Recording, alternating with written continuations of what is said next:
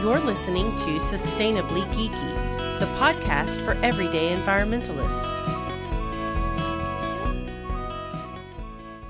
Hi, everyone. You're listening to Sustainably Geeky, episode 44. This is Jennifer. I am your host, and I am joined today by Taylor Monroe. She is going to talk to us about permaculture. Um, but before we do that, I want to apologize for the delay in getting our next episode out. I know um, we usually do a monthly show.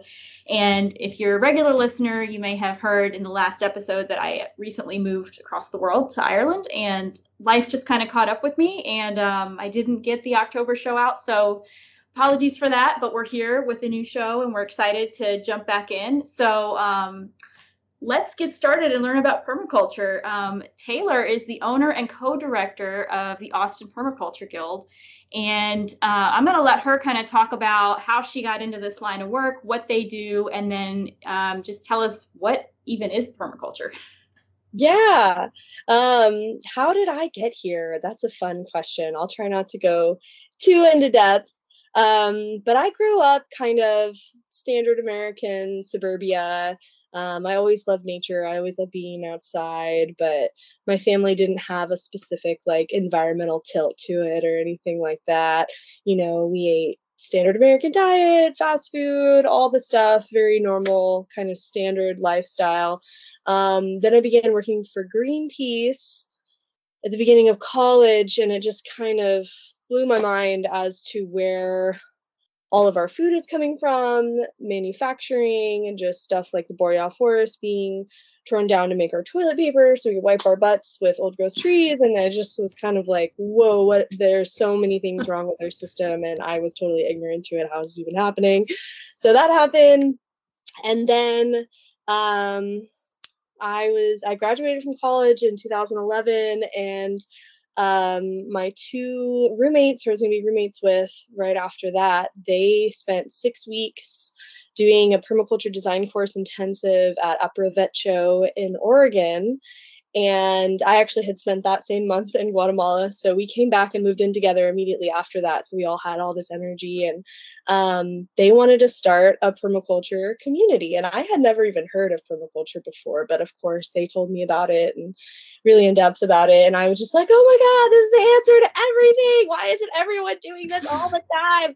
So you know, I was like, let's do it. I'm down. Like, let's make this happen. So we happened to be renting this house on 22 acres in downtown San Marcos, Texas.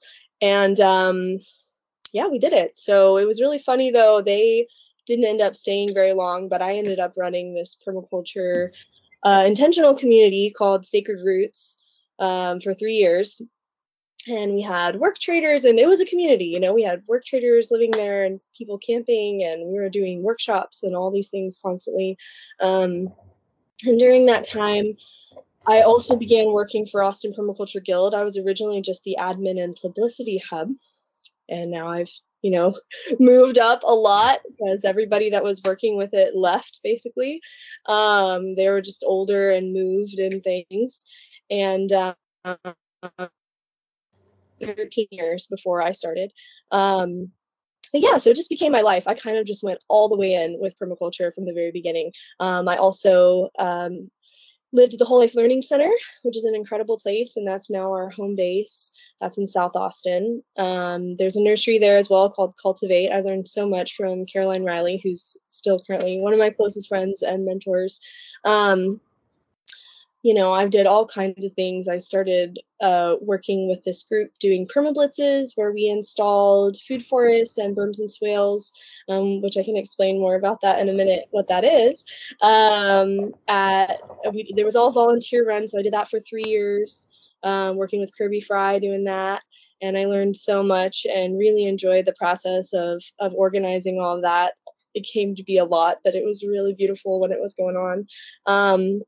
To now where I um, running Austin Permaculture Guild. We teach one permaculture design course per year right now.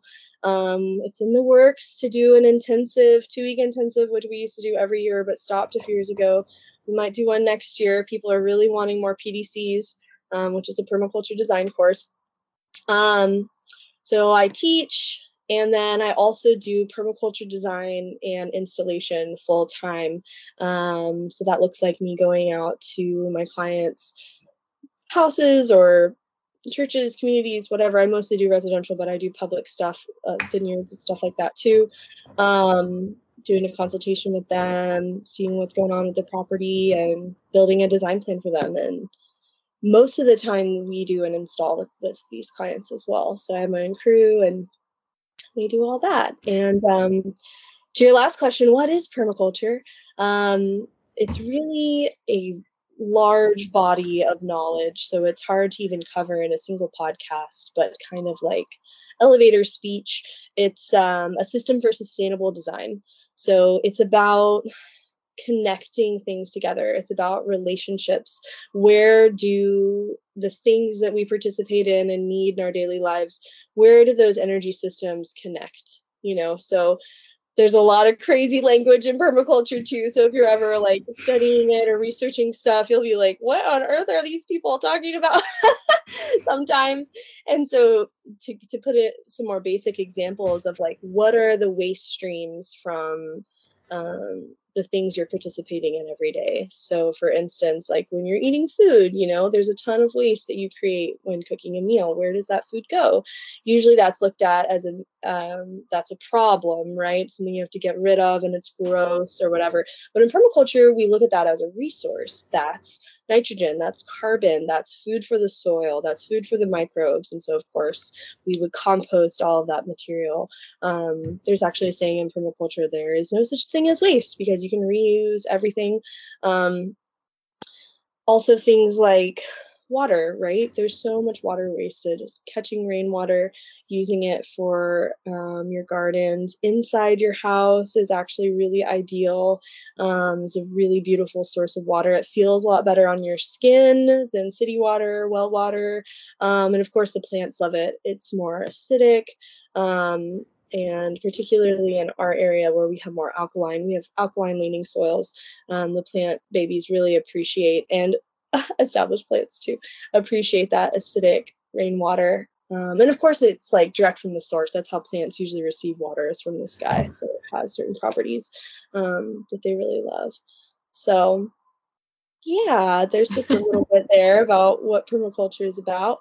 Um, so it's really um, trying to just live as efficiently as possible mm-hmm. and using as little resources as you can the, yes. the ultimate environmental goal, right? totally. It is really ultimate. And it's kind of overwhelming for people sometimes just because there's so many variables to think about. Um, and it really is a, a, design science as well.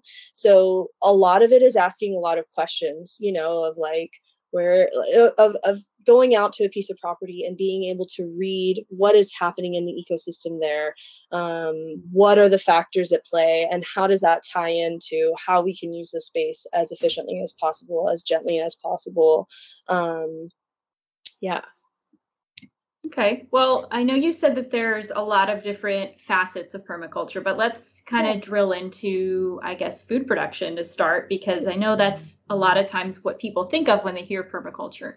Um, so, can, can you talk a little bit about that? And um, I mean, I hear things like food forest and zones and um, all these different terms, eh, eh, you know, and how do, how do these interplay and kind of build a permaculture food system? Sure. Yeah, let's talk about food. And of course, food is what drew me to permaculture in the first place. I'm totally obsessed with food. I love to cook.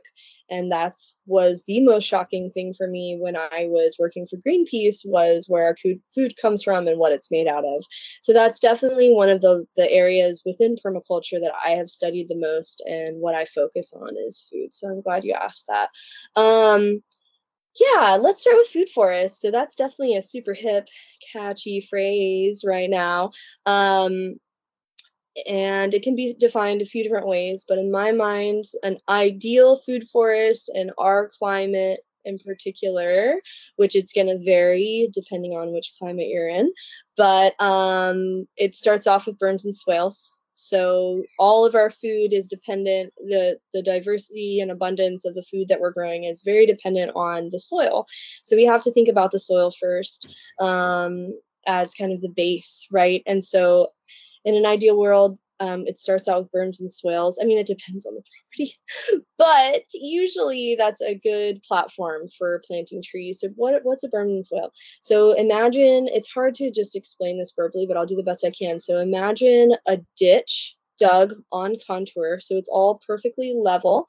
That means that it's perpendicular to the flow of water. So if you can imagine water coming downhill and being intercepted by this ditch and filling up with water. And then the material that you dig out when you're digging this ditch goes on the downhill side and that is what's called the berm and that berm is also on contour. And so what you're doing with this system is not only are you providing this kind of freshly turned soil which definitely helps out um, for planting trees and other plants that i'll talk about in just a second um, but you're passively catching water that's flowing down the surface of the ground. Um, and so that way you're going to have a lot more success because it's going to get a lot more water um, for the lifetime of these plants. So that's that's an ideal basis for a food forest. Um, and then in terms of the layers of the food forest, there's seven layers. Um, and that's just mimicking, I mean, there's you could even draw the layers further or condense them a little bit and do less than seven layers. Um, but that's from the classified layers in a forest. So we're mimicking nature and how nature's systems naturally function. And we're pulling that out and using that same set of information, that same structure for our human made systems. So a, a forest specifically created for use by us humans and not just wildlife and whatnot. So replacing all almost all of those plants that would be in a forest with food producing plants. So the first layer is trees, right? And so these are going to be fruit trees, um, which are really nice because they're a very abundant um, perennial food that you plant, and it's once it becomes established and starts producing fruit, you don't really have to do i mean permaculture takes a lot of work okay just want to say that at the on- onset but it takes a lot less work to have the super abundant fruit tree than tending annual plants every single season. Um, so you have your fruit tree you have your small tree layer which honestly let's rewind a minute. If you're going to be really technical large tree layers things like pecans walnuts any kind of nuts is the like climax tree layer and then your small trees really are your fruit tree layer. Um, and then you have shrubs and so these are things like blackberries um, pineapple guava things like that.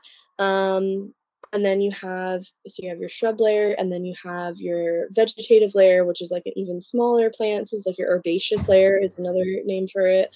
Um, and for me when i'm plugging things in this is going to be all of our perennial kitchen herbs um, and medicinal herbs, so things like oregano, sage, rosemary, um, thyme, um, echinacea, um, lemon balm, lemongrass is kind of shrub slash herbaceous. Um, and these are all things you can plant in Central Texas and many other places too. Um, and you have your vining layer as well,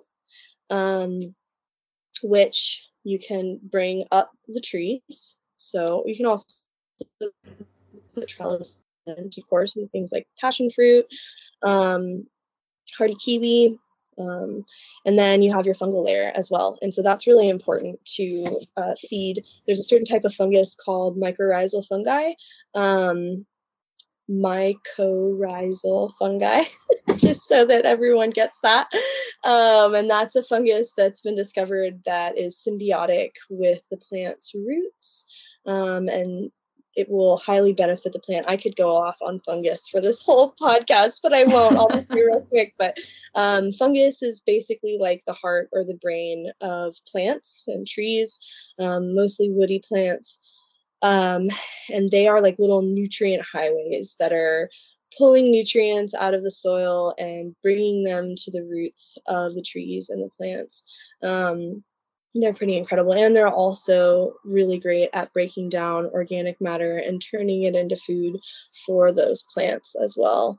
Um, so this um, explains why you see so many mushrooms growing on trees and around trees. Yeah they're almost always symbiotic. Of course there are bad funguses that happen but usually only those come in in molds and things like that but usually those only come in if there's not a an, a healthy population of that biology down in of bacteria, beneficial bacteria and fungus down in the soil.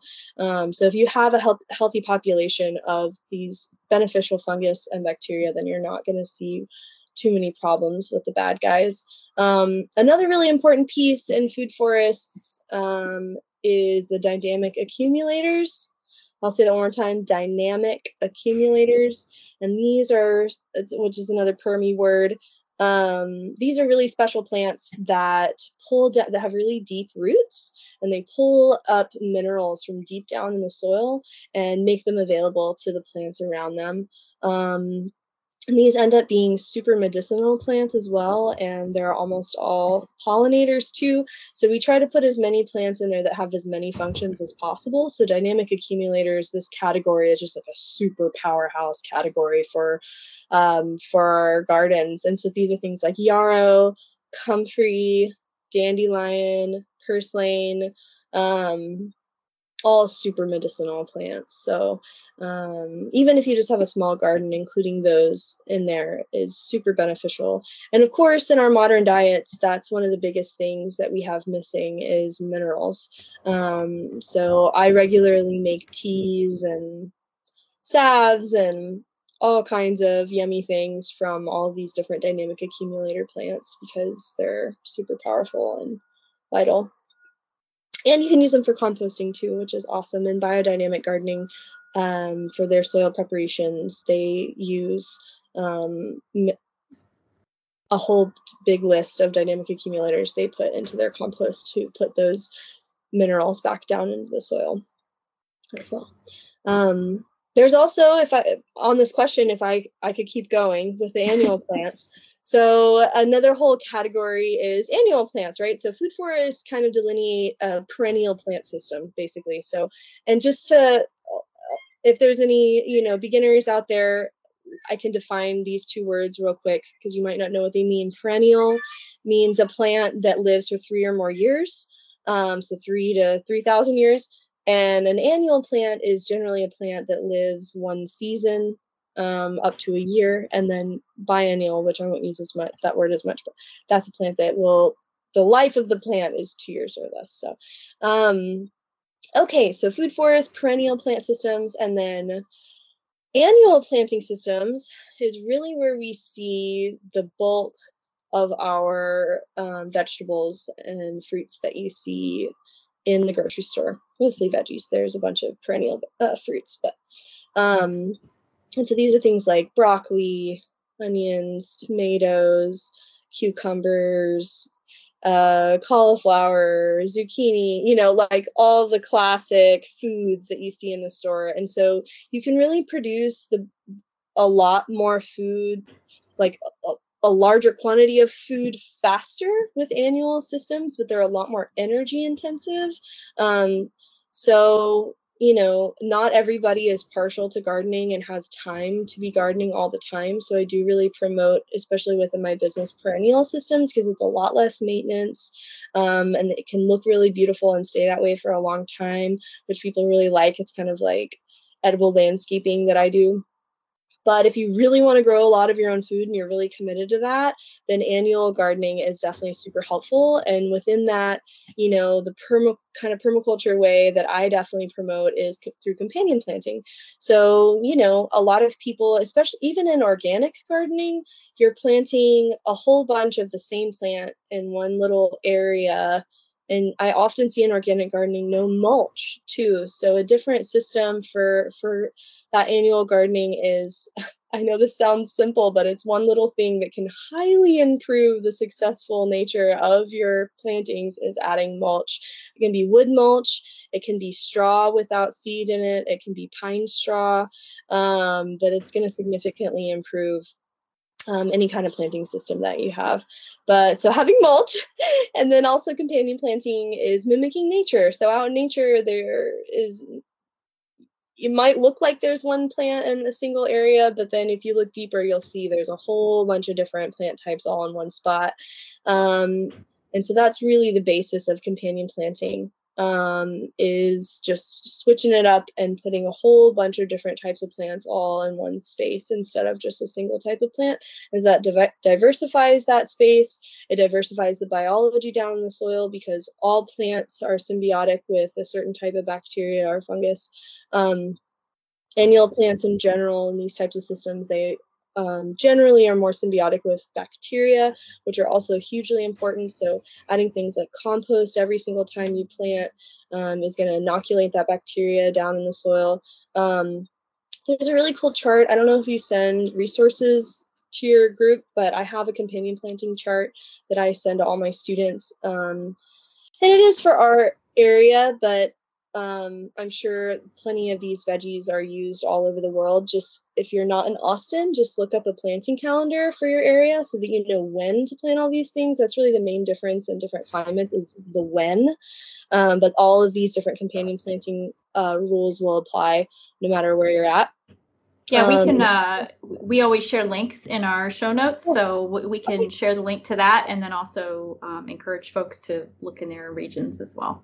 Okay, super cool so yeah what these what happens when you mix up the arrangement of these plantings is not only does it diversify the biology, but it diversifies and increases the nutrient density of your plants as well, um, which is really powerful. And then it also um, creates um, a better immune system for those plants so that they're a lot hardier than they would be if they were all just planted just like a whole row of broccoli or whatever you know if they if it's all intermixed in um, then they're a lot more resilient to pests and diseases and things like that too. Um, so you have a much more resilient overall garden with companion planting mulching watering regularly of course which i know is silly but that's important too. Um, i'm a big fan of drip irrigation. Yeah. Make sure they get watered yeah, I think uh, monocultures are one of the biggest travesties of the modern food system because, I mean, like you said, they don't mimic nature. They just leave thousands of the same plant together and they have no, you know, I mean, nature isn't made to exist like that. Nature, that's why you get weeds. That's right. Be mixed up. the only way those systems exist is in a place where, I mean, it's like the moon if you go out there. Like, there's no other plant life on the soil. There's, of course, no mulch. They're spraying um, Roundup everywhere because, of course, since it's not a natural system, Mother Nature is trying to come in and cover the soil with all these weeds. Um, they're spraying uh, so they're they're spraying that herbicide, they're uh, Roundup, they're spraying fungicides because of course they don't have healthy biology down in the soil that's giving the plants nutrient density either. So they're even though they're growing a ton of food, it's really low in minerals and nutrient density in general. Um, and so it's just it's a horrible system. well, and I'm guessing permaculture does not use chemicals or um, additives, I guess, like that. no, and so it's definitely a more proactive approach. So while I have used things in the past, like pepper spray, like making my own um, pest deterrents out of fresh peppers and garlic. And I've used the BT a little bit, but I don't even use that anymore. It's supposed to disturb your stomach lining because uh, um, it it literally liquefies the stomachs of the bugs. Mm-hmm. Um, of the slugs and things like that. Um, what else? I mean, yeah, I don't even use stuff like that anymore, even though I've made some, some of these kind of more organic pest deterrents. Um, it's really more proactive approach, you know, spraying compost tea, um, feeding the soil with seaweed and um, worm castings and i mean there's so many different things you can use. As long as you're increasing the biology the bacteria and the fungus down in the soil you're going to have super healthy plants um, that aren't that are going to be more resistant to, z- to diseases um, if not completely resistant um, and are going to be beautiful and get big and green um, and not have all these crazy issues. Another thing that you can do too, if you have a lot of pests, is um, supplementing with silica. Um, there's a really wonderful plant um, that's super high in silica. Gosh, I am so funny. I'm very uh, horsetail. There we go. I, I thought I was going to forget the name of it. Horsetail is super high in silica, and you can make a compost tea with that and apply it regularly, and that um, hardens the bodies of the plant and makes them super resistant to pests. And so there's all kinds of things like that that are more of a proactive approach than like, oh, there's bugs, let's kill them. You know, it's like um, offense instead of defense kind of situation. Yeah. Well, and sometimes it's just a matter of um, you got to share, right? Make make yeah. a little more so the bugs, can, the pests can have some, that, and then you still have enough left over for yeah, you. that's true too, and that's how it is with fruit. With yeah, people get really upset even too, like about other pests like squirrels and birds and stuff eating your fruits, and it's like, well, plant enough for the wildlife, and you don't have to worry about it. so that's definitely a strategy that I encourage because we want to we want the wildlife to be happy too because they're certainly contributing to the system at large for yeah. sure. Like for instance birds carry um, symbiotic bacteria on their feet and so if they're landing in your garden that's going to increase increase the diversity of bacteria in in the soil. So yeah there's all kinds of little things like that. Well so while we're talking about birds i know that chickens can be a big part of uh, food systems in permaculture. So, what role do chickens play? Absolutely. And are they are they necessary for a successful system, or can you you know sure. you manage without? Them? I think it's important to have animals in your system no matter what. And that doesn't mean you have to be eating animals necessarily. Well, I mean, I do, but you can still have animals in the system even if you're not actually if you're vegan or vegetarian, you can still do that. But yeah, animals are super play a super key role to the connected nature of these permaculture systems for sure. Um, and the chicken is a perfect example of this. And we even have this fun little diagram that, that the permaculture chicken, and it lays out all of the different things that you can utilize by having chickens on a property. So we can just kind of go through that real quick. You know, one of the first things you can do um, if you're thinking about adding a certain piece to your system like chickens or rabbits or goats or you know a flower bed or whatever it is is identifying what is useful about that element. And so with chickens what are they providing us? You know they're providing eggs for sure um, feathers um, heat their bodies create heat um, poop their poop is super high in nitrogen it has to be composted first, um, but it's an excellent fertilizer once it's composted. Um, what else do chickens produce? Meat. Um, so there's all these kind of things. It's like if you're not utilizing those resources, it's kind of like wasted energy, right? Um, that's how we think of it. And so not, they also scratch a lot, um, and then they eat compost too. They they eat leftover foods. Um, not all not all foods, but a lot of different things. So um, they're really useful for if you don't you know for a part of your composting system. Um, so you can just toss your compost scraps there in the chicken yard. Um, they're really great at eating bugs, um, so eating pests. Um, so you can have chicken tractors. I don't recommend. So there's some permaculture videos out there that are like stick your chickens in the garden and whatever, and it's like don't do that. they will destroy your garden. So that is a bad plan. Um, if you have like an orchard, like an established orchard or food forest, totally. But an annual garden, definitely not. They will eat it all. but there, if if you're turning your garden bed over for the season and you're going to clear it out so that you can plant new plants, then putting them in there is a great idea because they're doing that work for you. They'll eat mm-hmm. all the the plants down to the nub, which is what you want. You don't want to pull all the roots out of your garden because all of that organic matter of, of the root ball there is really great food for the soil. Um, so even if you're doing it yourself, it's better to cut it, cut your plants at the base when you clear it out. But anyway, back to chickens. Um, they'll also till it up a little bit. Just at the surface, it's really not best to till your garden too much, but it is helpful to have them just kind of scratch it a little bit. Um, and they'll eat any kind of pests that happen to be lingering around as well, which is really cool. Um, and they're entertaining. That can't be discounted. They're fun to watch. yeah, we you know with permaculture, I really like to keep it fun and keep it real in terms of like what humans really need, like the full spectrum of what we need. It's like, yeah, we need food, water, shelter, energy, all this stuff. But it's like we need to have fun too to really thrive in this life. And so, you know, I really encourage my students when laying out a permaculture design to put in there like what are your hobbies what are your activities that you really enjoy and making sure that those are included in your design plan because you need those things too um, but yeah so listing entertainment as an output i feel like is super valid especially if you have kids. For sure. Yeah. Well, so I, I know um, a lot of people listening may live in the city or not have access to land where they can have chickens or even acres and acres to make, make a food forest. So is something like this still accessible to those folks or does it have to be big scale? Can it be just, you know, a front yard garden or something? Of course. And I get that question a lot. And I think that's a great question is like, how much whatever do you have to have to participate in permaculture? And it's like, you can live in a condo in downtown and you can still have permaculture in your life. And once you get into the philosophy of it, there's these things not only apply to like tending a garden but also kind of the philosophy of life and so there's all these ethics and principles that we abide by.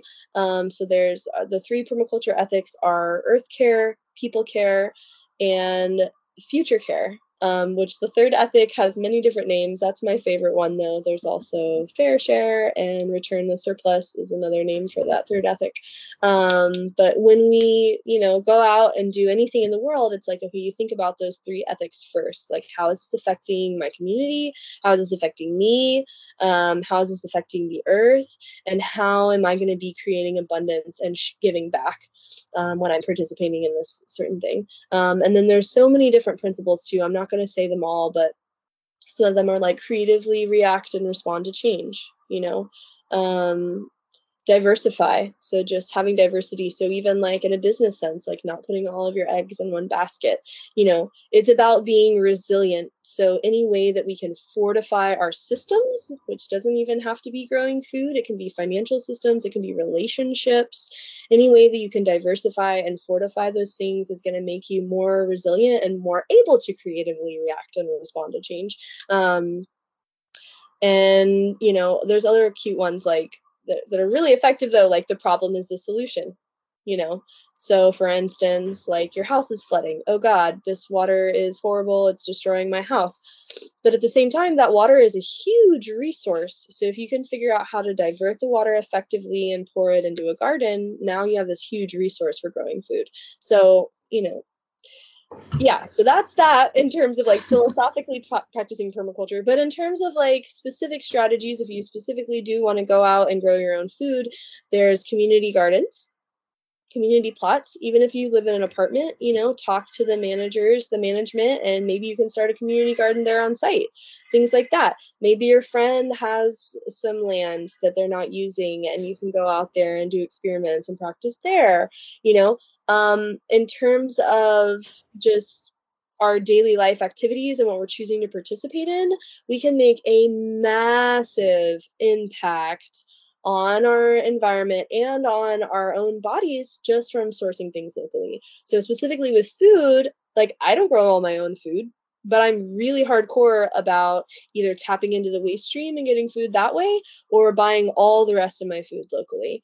And not only is that better for our bodies, but it's you know, tremendously better for the local economy, for the farmers, for the environment, for all of those things. And it's just one of those little tweaks. It does take some work, of course, but it's one of those little tweaks that just makes such a massive impact. And, you know, not only with food, but other things that you choose things like Amazon, you know, like you don't have to buy everything on there. You can look up like you know different sourcings for things that come from nearby instead of really far away. Um, and so there's all kinds of little things like that that you can do um, that make a big big big impact but you know you're still participating in permaculture when you're doing all those things that's for sure. So. Yeah so it doesn't have to be this big statement of a visible garden that I've spent all this time, you know, building. It can be, yeah. like you said, just your everyday mindset or how you live your life and Absolutely. And of course, the garden part is super fun and um, is a statement. And if you can do that and you have a yard, do it. And even if you have a teeny tiny yard, you can you can grow a lot of food in some really small spaces. Even if you have an apartment balcony, um, you can still even grow food there. You know, you can at least have kitchen herbs and things like that. Mm-hmm. So, yeah. Well, you, you kind of touched on something uh, I was going to ask about, which is um, rainwater capture.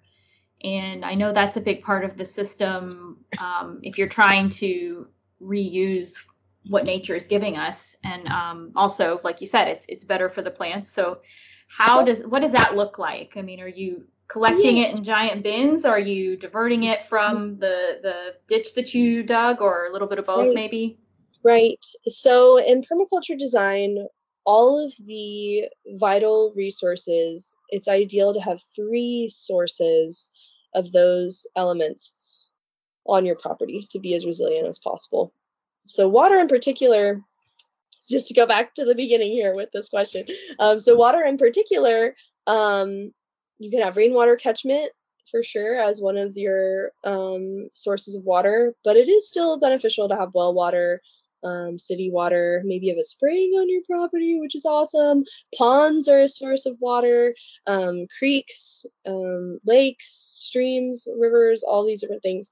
Um, but in terms of rainwater specifically, I would say it's really, other than a natural spring on your property, um, that's definitely the very best source of water for growing food.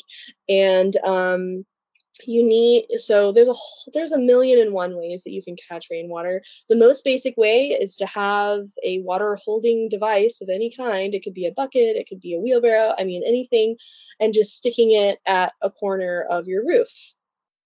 I know a farmer that doesn't have any piping or any um gutters or anything like that. He just has all these huge plastic totes and tubs and stuff. and he's like a legit farmer with the CSA and he explicitly uses rainwater and does it like that, which is crazy. Honestly, I don't want to do that, but yeah. I am highly impressed that he is doing that and he's been committed to it and has been doing it for a really long time. So he's got his system down. Um, but in an ideal world, you would have a structure with gutters on it and then would have rainwater cisterns, whether that's um, a poly tank or a stainless steel is the best, but they're really expensive. But that's an awesome way to do it. Ferro cement is another catchment type that's really affordable that you can build yourself. Um, and then, you know, ideally, like if I was designing out a system for somebody, I would put a ton of water catchment. If you're like a family of four, probably need 15, 20,000 gallons of water catchment that you're running inside your house delicious water to drink. It feels amazing on your body. Um, so it's really great to run it inside the house first and then have your gray water that's coming out of the house go to your orchards. And then you can just tap up to the drip with a pump um, straight up to the tank for all of your other annual vegetables and things like that. And that's definitely an ideal way to do it for sure. So well, this makes me feel a little more validated for being that crazy person that had buckets lined up under her, like like you said, where the roof ends, and yeah. I would just catch the rain and, and water my plants outside with it. Um, Super functional. Free, free water, yeah. Yeah, free water. It's free. It's. I will. I will say though, depending on where you live, check and make sure that's allowed because I I've heard in some places it's illegal to Colorado collect rainwater. Yeah. Colorado, I think Florida. Don't quote me on that. Could have changed. But yeah, definitely look it up first. Um, but catching it in buckets. yeah. At your own risk, but I'm sure that's probably fine. Yeah. But before you install a huge catchment system, even in Colorado, you can do it. You just have to get a permit first. Okay. It's not like yeah, so always. It's check your like, local regulations, your city. Yeah. The, yeah, go through the city and the county and things like that first. Yeah. Yeah. yeah. Well, anything else you want to add um, when it comes to the food system or anything we've talked about so far? One little thing I was thinking um, about the food growing situation is um, if you get into gardening, just one little tip is it doesn't have to be perfect. And there's all these kinds of little rules and things that I laid out, but it's better just to get out there if you've never done it before and just try it because you have an opportunity every single season to do it differently and you're going to learn something every time. So just try not to get overwhelmed and doing something imperfectly is better than doing nothing. So I just want to say that and empower you to go out there and do it. So yeah. yeah. And remember that even if something dies or you do something wrong, it's a learning yeah, experience. I had to tell myself that a lot. Yeah, yeah you'll be fine. Failure. That's right. I know what not to do next time. That's right, exactly.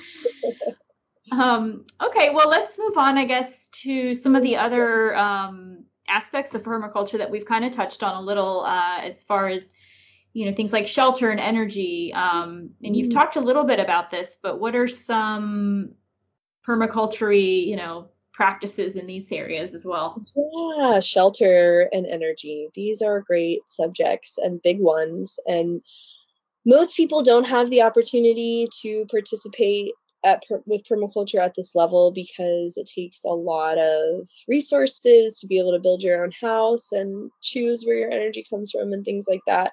But if you have the ability to do that, I mean, it absolutely makes a huge impact on your way of life um, and, of course, on the environment as well. but there's a whole bunch of different building styles that are definitely um, a more habitable situation for humans and also where the resources come from nearby.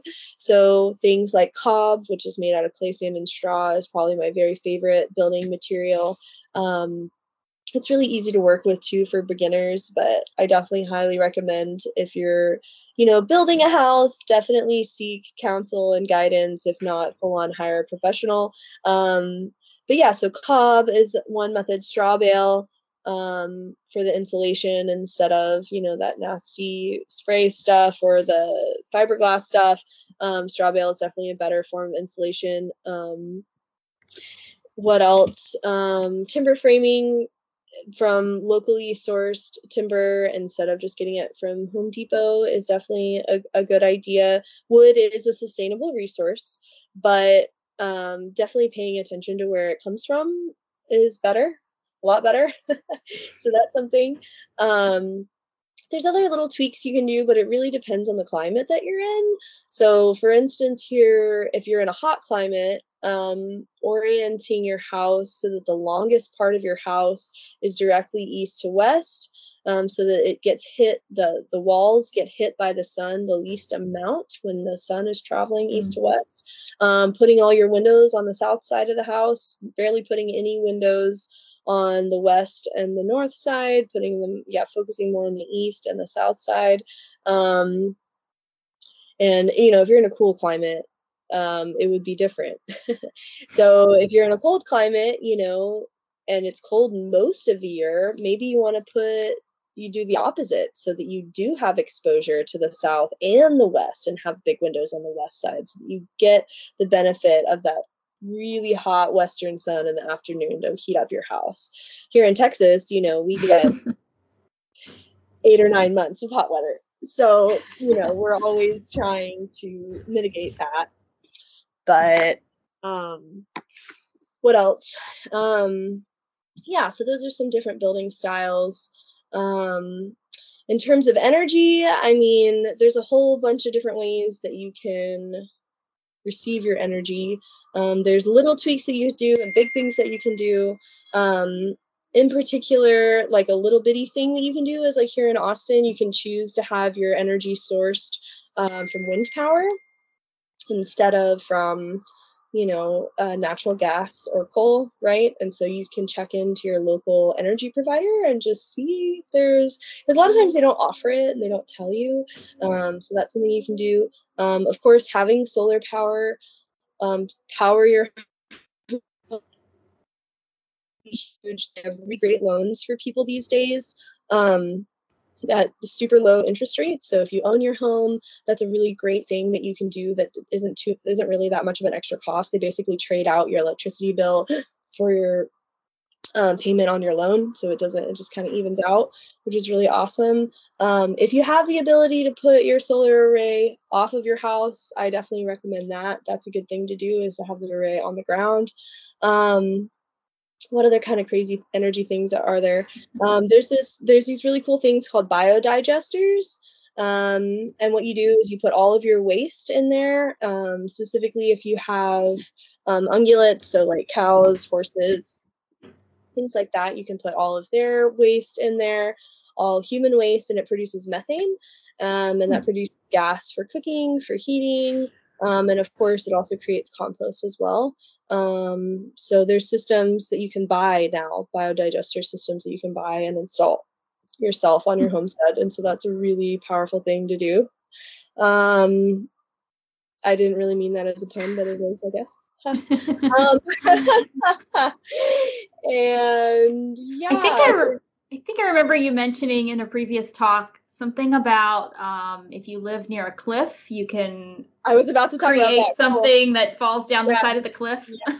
yeah. So there's something called a tromp, T R O M P, and you need a high cliff. I think it needs to be like 20 or 30 feet high, and there's basically this tube that you pump water through, and it has all these like tiny, tiny little straws basically throughout the whole tube. And what it does is it creates air uh, bubbles and those air bubbles translate into pneumatic energy. So if you have any pneumatic tools, you can power with that. Um, you can also um, get adapters and change like air conditioners and generators and things like that into pneumatic sourcing and power them that way. So that's another really cool, unique energy thing that you can do. Um, there are people too that build things that don't have cliffs if you're really into creating a system like that. Um, it's a pretty cool way to charge your tools. Gotta go climb at the top of this cliff and drop. yeah, definitely. That's fun. And yeah. like if you if you use tools a lot, a lot of them are pneumatic. So, you know, if you're using power mm. tools, they're like all you can pretty much always get a pneumatic version of that those. So yeah, it's okay. pretty convenient. So pretty creative ways to uh, source your energy and and live in general. Um, mm-hmm. and I mean, even if the environmental impact wasn't there, it's it's just neat to see, you know, how interesting it is. Yeah, and I mean, it's really empowering too to know that all of your energy and all of your food and all of your water, you know, you're producing yourself. And this is, you know, from you, you know, it's like if these systems die, or stop working, you know how to fix it. You know, it's not like, you know, I don't know who all on here is in Austin, but we had this crazy freeze in February and a lot of people lost power and water, you know, and it's like if you have your own system, you don't have to rely on the government to provide that for you and you don't have to worry about your power and water turning oh you do have to worry it worry about it really kind of more than usual because you're maintaining the systems, but at the same time you you have confidence that they're not going to mm-hmm. um, which is really, I think, just really empowering. Um, and on that note too i mean waste systems that's a huge one is people don't like to talk about human waste a lot um, but it's actually a huge resource and is definitely very integral in permaculture design is figuring out how we can reuse waste so humanure is definitely a common um, it's a human composting system. So you're basically like pooping in a bucket and taking the bucket out, and um, you have a human compost system, and um, it's actually really functional. Um, if you want to check it out, there's a really cool book called the Human Humanure Handbook. Um, I've definitely had human Humanure at my house for uh, many years. Um, there's also another system if you like flushing toilets better and you're not into like having a bucket that you have to deal with all the time. Um, there's something called the Watson Wick. Um, integrating worms with the Watson Wick, I highly recommend, but it's using a flushing toilet that actually composts instead of putting it into a septic. Um, but aerobic septic systems are basically the same thing. So if you can have an aerobic septic system as opposed to anaerobic, so aerobic with air, um, that's definitely a great way to go too. Um, but I think it is really important for us to figure out how to get our waste back into the soil um, because that's where all the minerals go that we're not absorbing. And so our, our soils are really lacking in minerals. So I think that that's really important. Um, you definitely need to make sure that it's totally composted and we mm-hmm. usually wait two years before using it and that goes out on fruit trees and things like that um, Yeah. Well, this is two episodes in a row where we've talked about human waste, and I promise this is not a recurring thing in, the show normally, but it just shows funny. the importance of it of using it. It is important, and it yeah. is funny how it's like taboo to talk about it, but it's like everybody does it every day. Mm-hmm. So yeah, yeah. well, is there anything else we haven't touched on um, overall with permaculture that you want to tell our listeners? Um, I mean, there's so many things that I could talk about, but I'm trying to think. I mean, soil, I did talk about soil a little bit, um, but that's a whole nother subject too, is just making sure that you are building up your, if you're growing food, just I'll reemphasize, you know, building up your soil first. Um, having plenty of compost and mulch is a big deal. Um, yeah, I think we covered all the bases pretty much. And, you know, I'll just reach out to your listeners. And if anybody is feeling overwhelmed or just in general wants help or has any questions, I'm definitely available to help. Um, and if you're in the Austin area, let me know if you need help specifically, and I can come out and um, help you out via consultation if you want. So, yeah, great. What are yeah. some resources you would share with our listeners who want to learn more? Yeah. Um there let's see. There's so many books, but Gaia's Garden is a really great beginner permaculture book. Um Earth User's Guide to Permaculture Design by Rosemary Morrow, also a great book. Um in terms of rainwater, Rainwater Harvesting by Brad Lancaster is really great. Um Mycelium Running by Paul Stamets is really great in terms of soil. Um, the um, what was it called? Barefoot Architecture is a good natural building resource. Um, what else? What else? I already said the Humanure Handbook. Um, there's another soil book that's like my favorite soil book, and I don't know why I can't think of it. I can see the cover in my head, but not the name. Maybe I'll send it to you if it comes to me. But okay, yeah, yeah we'll add it to the to the list for sure. Um, and if folks want to become certified or do what you do, how, how do they do that? Um, it's quite a long process, but it's worth it. And um, but I would definitely start with a permaculture design course locally.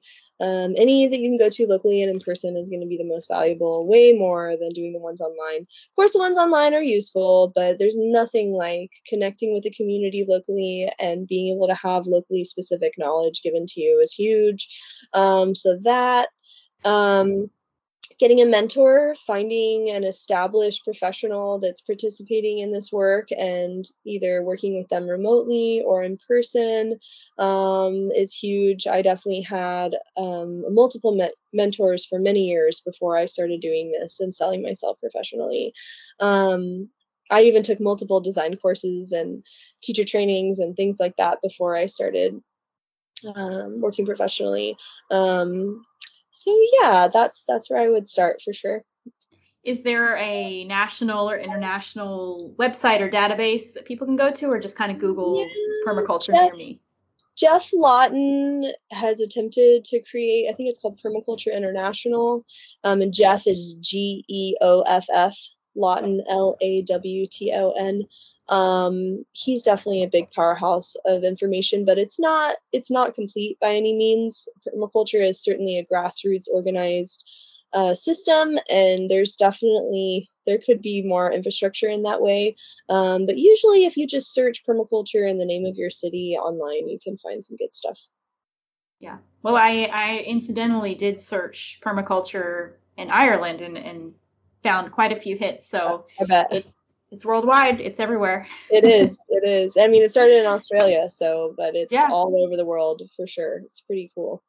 Yeah, that's neat how it, it spreads so quickly. It must it must be a pretty good program if everyone's catching on. there you go. And that's one thing actually that I do want to mention at the end here. It's kind of this little end cap to say just that, you know, permaculture was started by Bill Mollison but all of the information that he has provided to everybody, which is an incredible system, so much functionality there, but all of that knowledge came from the indigenous peoples that he went to go visit. So, all of this information about mimicking nature and all of these different things, the core of it comes from our indigenous peoples, and that's not often cited. It's definitely not cited in the permaculture design manual. And so, I just, you know, out of respect for these people, just want to say that and recognize that um, that that's where this knowledge is really being passed down from. So, yeah, definitely important and um, undervalued uh, for sure, and something that I'm glad to see there is more of a an effort to kind of get back to some of those um, indigenous, you know, mindsets because they, they definitely know what they're doing. they do. Mm absolutely and i'm really grateful still for bill for you know because i don't know that i would have that any of us you know in the west would have been able to take advantage of this knowledge and put it to use if it weren't for what he did but at the same time i also agree that it should be you know said loud and clear like where where that information came from for sure. Yeah, yeah. definitely. Well um if there's nothing else, I guess we'll move on to our green life hack, which is the part of the show where we just give a life hack for people who want to do something to live more sustainably. Um, you know, uh, uh it can be a product um, and something that you do, a mindset, something. So, um, did you want to start us out?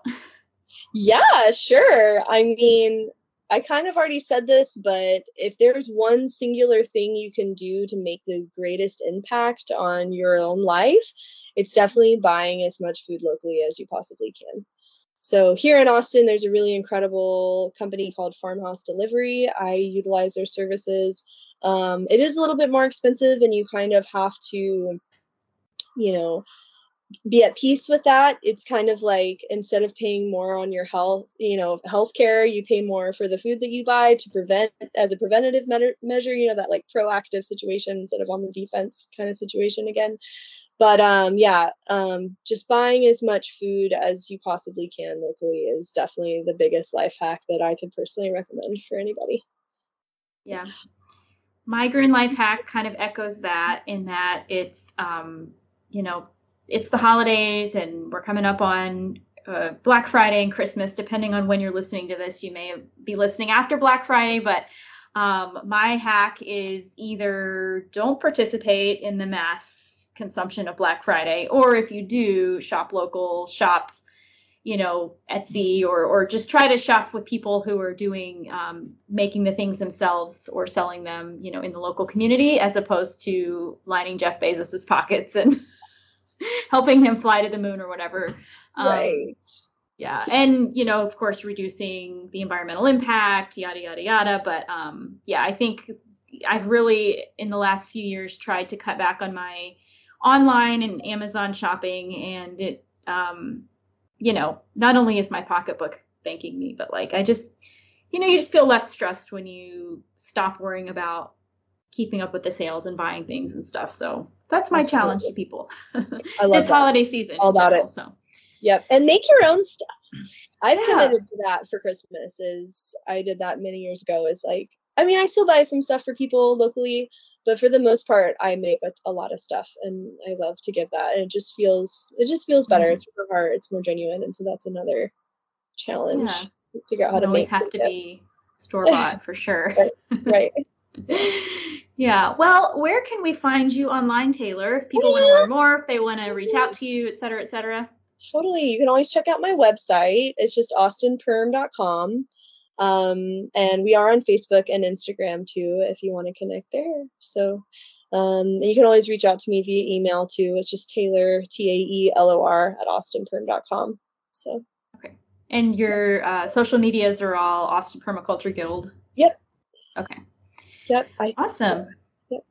Yeah, and uh, you can find me here on Sustainably Geeky. I am not currently on the other shows on our channel as often anymore since there's a big time difference, but um, we are under the Epically Geeky channel, so you can catch me on there sometimes, and Marginally Geeky, which is the book club, sometimes even less. Um, and then, of course, you can find me on social media at Het's Gonna Be Me. And then the show can be found on Facebook, Instagram, and Twitter at Sustainably Geeky. Um, we're also on all of the streaming sites and YouTube, and we would love if you would subscribe, give us a five star rating, a like, a share, give us all the love because um, it really helps us get out there and more people see us. So, thank you guys for listening. And if you have uh, any suggestions for future episodes, feel free to send us a message and let us know what you think. Um, Taelor, thanks again for being on. We really appreciate it, and I've learned so much as I always do. Um, and best of luck, you know, in the the coming season and and getting uh, you know permaculture out there into the world. Thank you. Thanks for having me on. I really had a good time, and hope your listeners enjoy it too. Yeah. Have a good night, everybody. Good night.